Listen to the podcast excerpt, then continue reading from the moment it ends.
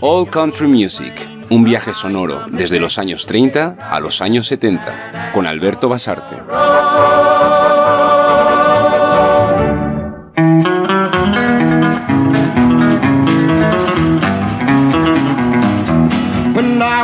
This fine bright morning and it didn't look right to me. It seemed like something was awful wrong and I wondered what it could be. I've been thinking about it all day long, trying to figure out what was wrong. Well, the answer just now come to me. My darling baby's gone.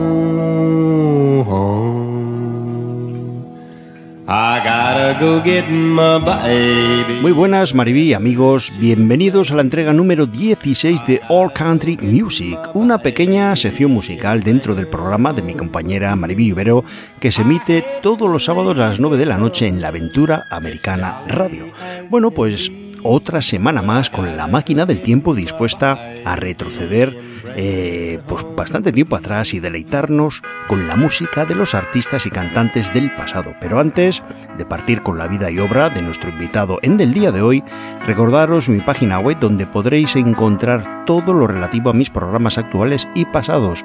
Más de 500 programas en total con toda la información relativa a los mismos.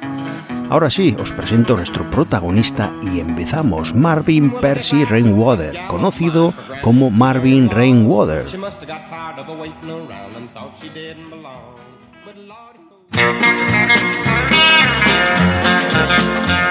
I've been so mean and hateful to my baby. That's why the boogeyman is after me. If I should die before I get forgiveness, Would someone do me a last favor, please? Oh, bury me in an Indian burial ground. Let my Indian brothers mourn for me. Yes, bury me in an Indian burial ground. And let my spirit wander wild and free. The sidewalks of the town are filled with women they lure me like the honey does the fly. So if some night my jealous baby shoots me, here's what I beg of you if I should die. Oh, bury me in an Indian burial ground. Let my Indian brothers mourn for me. If bury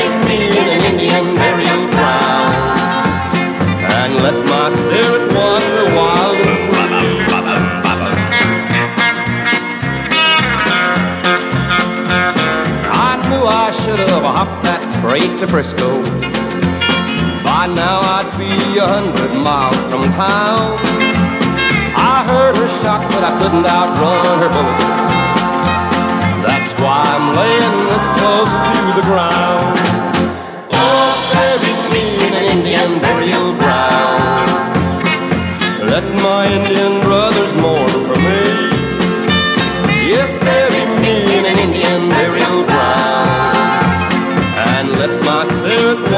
wander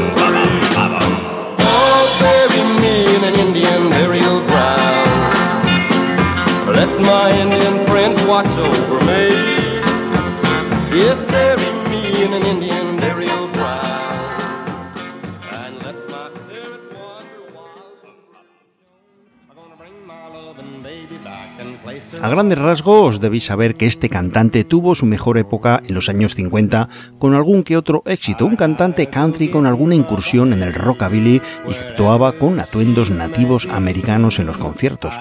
Realmente tenía como un 25% de ascendencia cherokee, pero vamos a sus comienzos.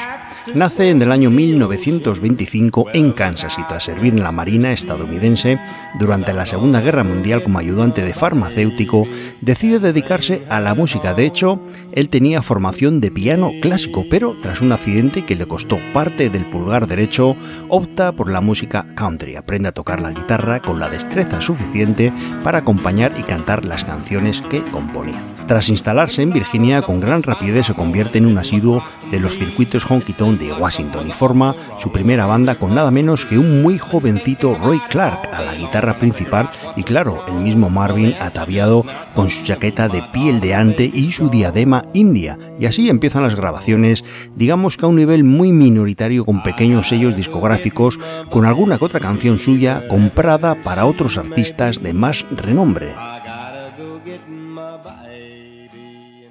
The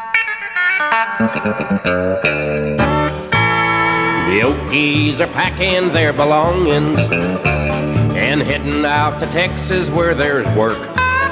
But there's 5,000 people down in Houston who can't afford to wash their dirty shirts. They're parked along the highways to Alaska in trailers, cars, and pickup trucks and vans. And they're sleeping in the parks in California. Yes, they're running scared all over the land. Hard times, hard times, oh, they said it couldn't happen again. Hard times, hard times, oh, we're living in the hard times again.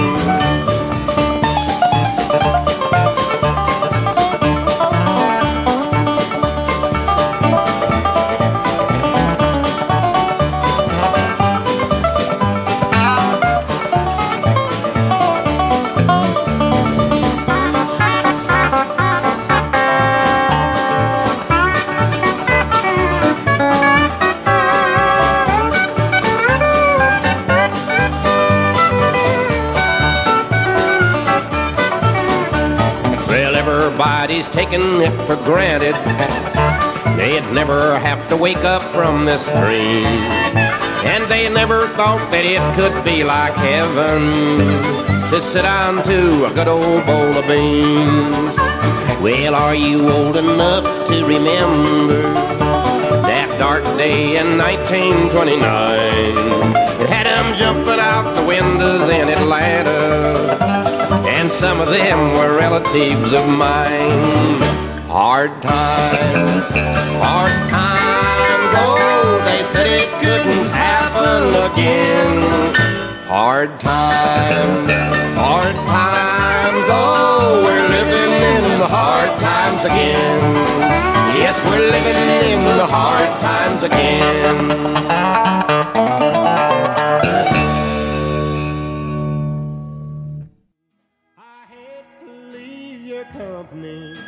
Llega el momento de presentarse en el concurso de talentos televisivos de Arthur Godfrey.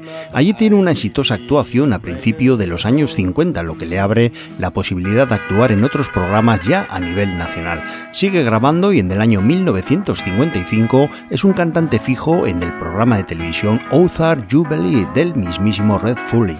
Al poco tiempo firma con MGM Records y se mete de lleno ya en un tipo de grabaciones más acordes a los sonidos de la fiebre rockabilly que empezaban a sonar de manera apoteósica. Se mete de lleno en la grabación de este tipo de música, lo que pasa es que muchos de estos artistas que tonteaban con el rockabilly consiguieron que fuese un trampolín para meterse de lleno en el pop. Así consiguió un éxito bastante importante. Abandona el programa de Red Foley y se muda a Nueva York con la idea de seguir explotando el éxito obtenido. Pero las cosas no van tan bien como esperaba y llegan los malos tiempos, descenso en las listas, malos negocios, etc. A partir de aquí ya graba con otro tipo de sellos discográficos, incluso monta su propio estudio en el año 1963, Brave Records, donde sigue hasta bien entrados los años 80. De esta manera sigue grabando música comercial y apareciendo ocasionalmente en giras europeas. Así llega el momento también de retirarse al norte de Minnesota para vivir tranquilamente hasta el año 2013, cuando fallece de una insuficiencia cardíaca a la edad de 88 años. En definitiva, un cantante que explotó sin pudor alguno su pedigrí de nativo americano para hacerse un hueco en la escena country, pero tras esta apariencia había realmente una solidez musical con una buena voz para casi toda clase de estilos. Marvin Rainwater es de esos pocos artistas country que ha compuesto en ocasiones música muy peculiar y hasta extraña. Pues nada más, así llegamos al final de esta cápsula musical, la número 16, intentando trasladaros la vida de cantantes del pasado para poder aumentar la sabiduría musical conjunta y esperando que haya sido de vuestro agrado, despedimos a Marvin Rainwater con una última canción. Nos vemos la semana que viene y os dejo ya en compañía de Mary B y Blowing in the Ameripolitan Winds. Hasta luego amigos.